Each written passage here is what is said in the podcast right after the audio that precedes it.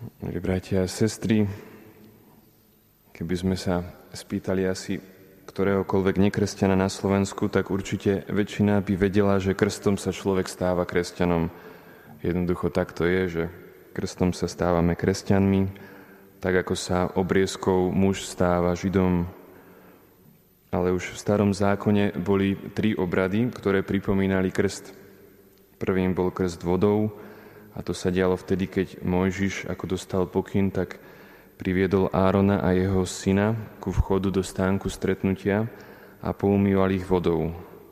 Potom nasledoval akýsi krst olejom, keď Mojžiš nalial olej svetenia na Áronovú hlavu a pomazal ho. A posledný bol krst krvou. Vtedy Mojžiš vzal krv baránka a pomazal ňou Áronové pravé ucho, palec na pravej ruke a palec na pravej nohe. Tento obrad vyjadroval postupné posvetenie, zasvedcovanie najvyššieho kniaza. A tieto tri krsty majú svoje pokračovanie v Jordáne, na vrchu premenenia a na Kalvárii. Krst v Jordáne bol totiž úvodom ku krstu utrpenia, o ktorom Kristus hovoril neskôr. Svoj krst potom Ježiš spomenul ešte dvakrát – Prvý raz vtedy, keď sa ho apoštoli Jakub a Ján pýtali, či môžu sedieť v jeho kráľovstve po jeho boku, tak namiesto odpovede sa ich pán spýtal, či sú pripravení prijať krst, ktorým má byť pokrstený on. Takže jeho krst krvou bol akoby predznačený tým krstom dnešným, teda krstom, krstom vodou.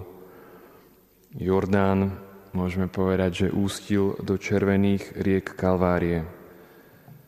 Podobne aj keď Kristus ten druhýkrát spomína krst, tak vraví učeníkom, krstom mám byť pokrstený a ako mi je úzko, kým sa tak nestane. Každý Izraelita, milí bratia a milé sestry, ktorý prišiel za Jánom Krstiteľom, tam vyznával svoje hriechy. Ale Ježiš, keď prichádza, tak sa z ničoho nevyznával, tak sa môžeme pýtať, že na čo bol teda Ježišový krst. Keď Kristus vstúpil do Jordánu, zaradil sa medzi hriešnikov. Ak sa mal stotožniť s ľudstvom, tak musel prijať účasť na vine ľudí. A to sa vtedy stalo.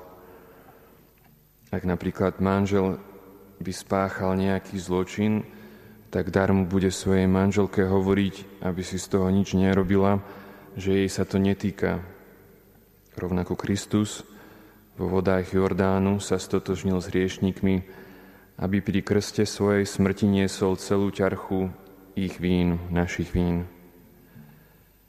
A tak ako Kristus svojim krstom prijal údel hriešnikov, tak kresťan svojim krstom príjma údel Kristov. Čo to znamená? Neporozumenie, zrada tých najbližších, utrpenie a dokonca aj násilná smrť. To všetko bolo súčasťou Kristovho údelu a to všetko teda bude zažívať aj jeho učeník. A Ježiš nám to sám predpovedal. Keby sme čítali katechizmus, milí bratia a sestry, tak eh, by sme tam našli, že dva hlavné účinky nášho krstu sú očistenie od hriechov, tak to pri tom Kristovom krste neprichádza do úvahy, a potom ten druhý je nové narodenie v duchu svetom. To znamená predurčenie k spáse a väčšnému životu. Pri Kristovom krste to vidíme v otvorenom nebi, zostupujúcom duchu a vo svedectve Otca. Kristus príjma údel hriešnikov a v tej chvíli dostáva uistenie lásky. Ty si môj milovaný syn, v tebe mám zalúbenie.